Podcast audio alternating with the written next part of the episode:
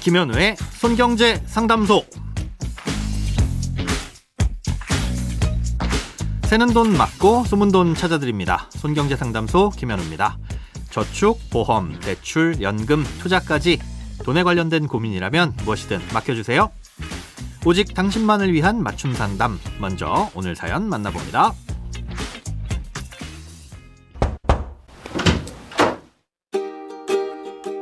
안녕하세요. 20살에 집안의 빚을 갚기 위해 겁도 없이 마이너스 대출을 받아서 어느덧 7년 동안 빚을 갚으며 살고 있습니다.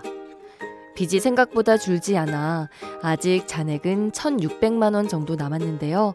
덜컥 겁이 나기 시작해 올해부터는 효율적으로 상환을 할 수 있는 방법이 없을까 고민하고 있습니다. 세후 220만 원 정도의 월급을 받고 있고 모아놓은 돈은 따로 없으며 고정비와 용돈을 제외하고 매달 90만 원 정도를 상환에 쓸 수 있는 상황입니다. 제 고민은요.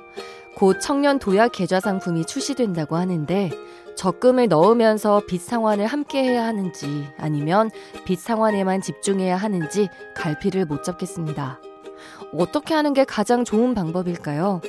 이 외에도 효율적인 월급 관리 방법도 알려주시면 감사하겠습니다. 마이너스 통장을 만들어 본 분들은 아시겠지만 이 시간이 지날수록 한도가 커지면 커졌지 웬만해선 없애기가 쉽지 않습니다. 언제라도 쉽게 꺼냈을 수 있는 데다가 상환의 강제성이 없어서 의지를 갖고 꼬박꼬박 채워넣지 않으면 갚기가 힘든 대출이죠. 7년 동안이나 갖고 계셨으니 그 안에서 발생한 이자도 상당했을 텐데요. 어, 이자에 이자가 붙는 복리 형태라 같은 금액의 다른 대출에 비해 실질적인 이자 부담도 더 큽니다. 아, 이 빚을 조금이라도 더 효율적으로 갚기 위해선 이 마이너스 통장을 다른 대출로 갈아타는 것이 좋을 것으로 보입니다. 예, 매달 상환할 수 있는 금액이 얼마인지 따져보고 그만큼의 원리금을 꾸준히 상환해 나가는 신용대출로 갈아타기를 하시라는 거죠. 자, 그럼 한 달에 얼마씩을 갚아 나갈지를 정하려면 따로 저축을 할지 말지를 결정해야겠죠. 대출 상환을 하면서 동시에 적금을 붓는 것은 이자 면에선 사실 좋을 게 없습니다. 대출 금리보다 적금 금리는 한참 낮으니까요. 하지만 목돈을 꼭 써야 될 계획이 있다면 조금씩이라도 모아둬야 그때 가서 더 비싼 금리로 대출을 받는 상황을 좀 피할 수 있는데요. 청년 도약 계좌처럼 금리 외에 추가적인 혜택을 받을 수 있는 정책 상품이 있다면 이런 것들은 활용하는 게 좋습니다. 아직까지 구체적인 금리는 나오지 않았지만 가입자의 소득과 납입 금액에 따라 지원받을 수 있는 기여금에 대한 정보는 나와 있습니다. 사연자님의 소득으로 봤을 땐 월 50만 원을 납입할 경우 한 달에 2만 3천 원의 기여금을 받을 수 있는데요. 이 정도면 마이너스 통장보단 청년 도약 계좌에 돈을 넣는 것이 유리합니다. 한 달에 90만 원 정도의 여유가 있다고 하셨는데요. 그럼 50만 원은 청년 도약 계좌에 넣고 나머지 40만 원은 대출을 상환하시면 될 겁니다. 예, 남은 대출 잔액이 1,600만 원 정도라고 하셨는데요. 예, 매월 일정 금액을 상환하는 대출로 갈아탈 경우 금리를 6%라고 한다면 4년이 예, 조금 못 되는 45개월 동안 상환했을 때 한 달에 약 39만 7천 원 정도를 내게 됩니다. 아, 이렇게 해야 무언가 계획을 세우기도 수월하겠죠.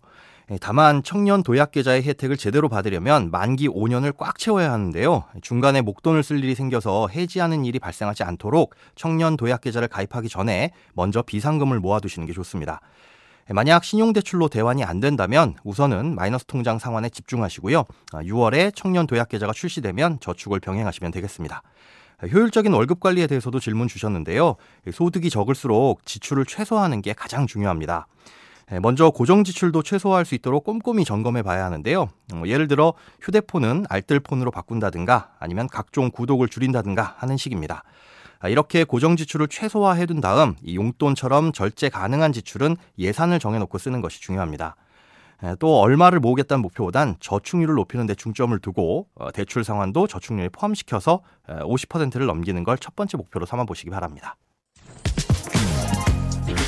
크고 작은 돈 걱정 혼자 끙끙 앓지 마시고 imbc.com 손경제상담소 홈페이지에 사연 남겨주세요. 검색창에 손경제상담소를 검색하시면 쉽게 들어오실 수 있습니다. 여러분의 통장이 활짝 오는 그날까지 1대1 맞춤 상담은 계속됩니다. 돈 모으는 습관 손경제 상담소 내일도 새는 돈 맞고 숨은 돈 찾아드릴게요.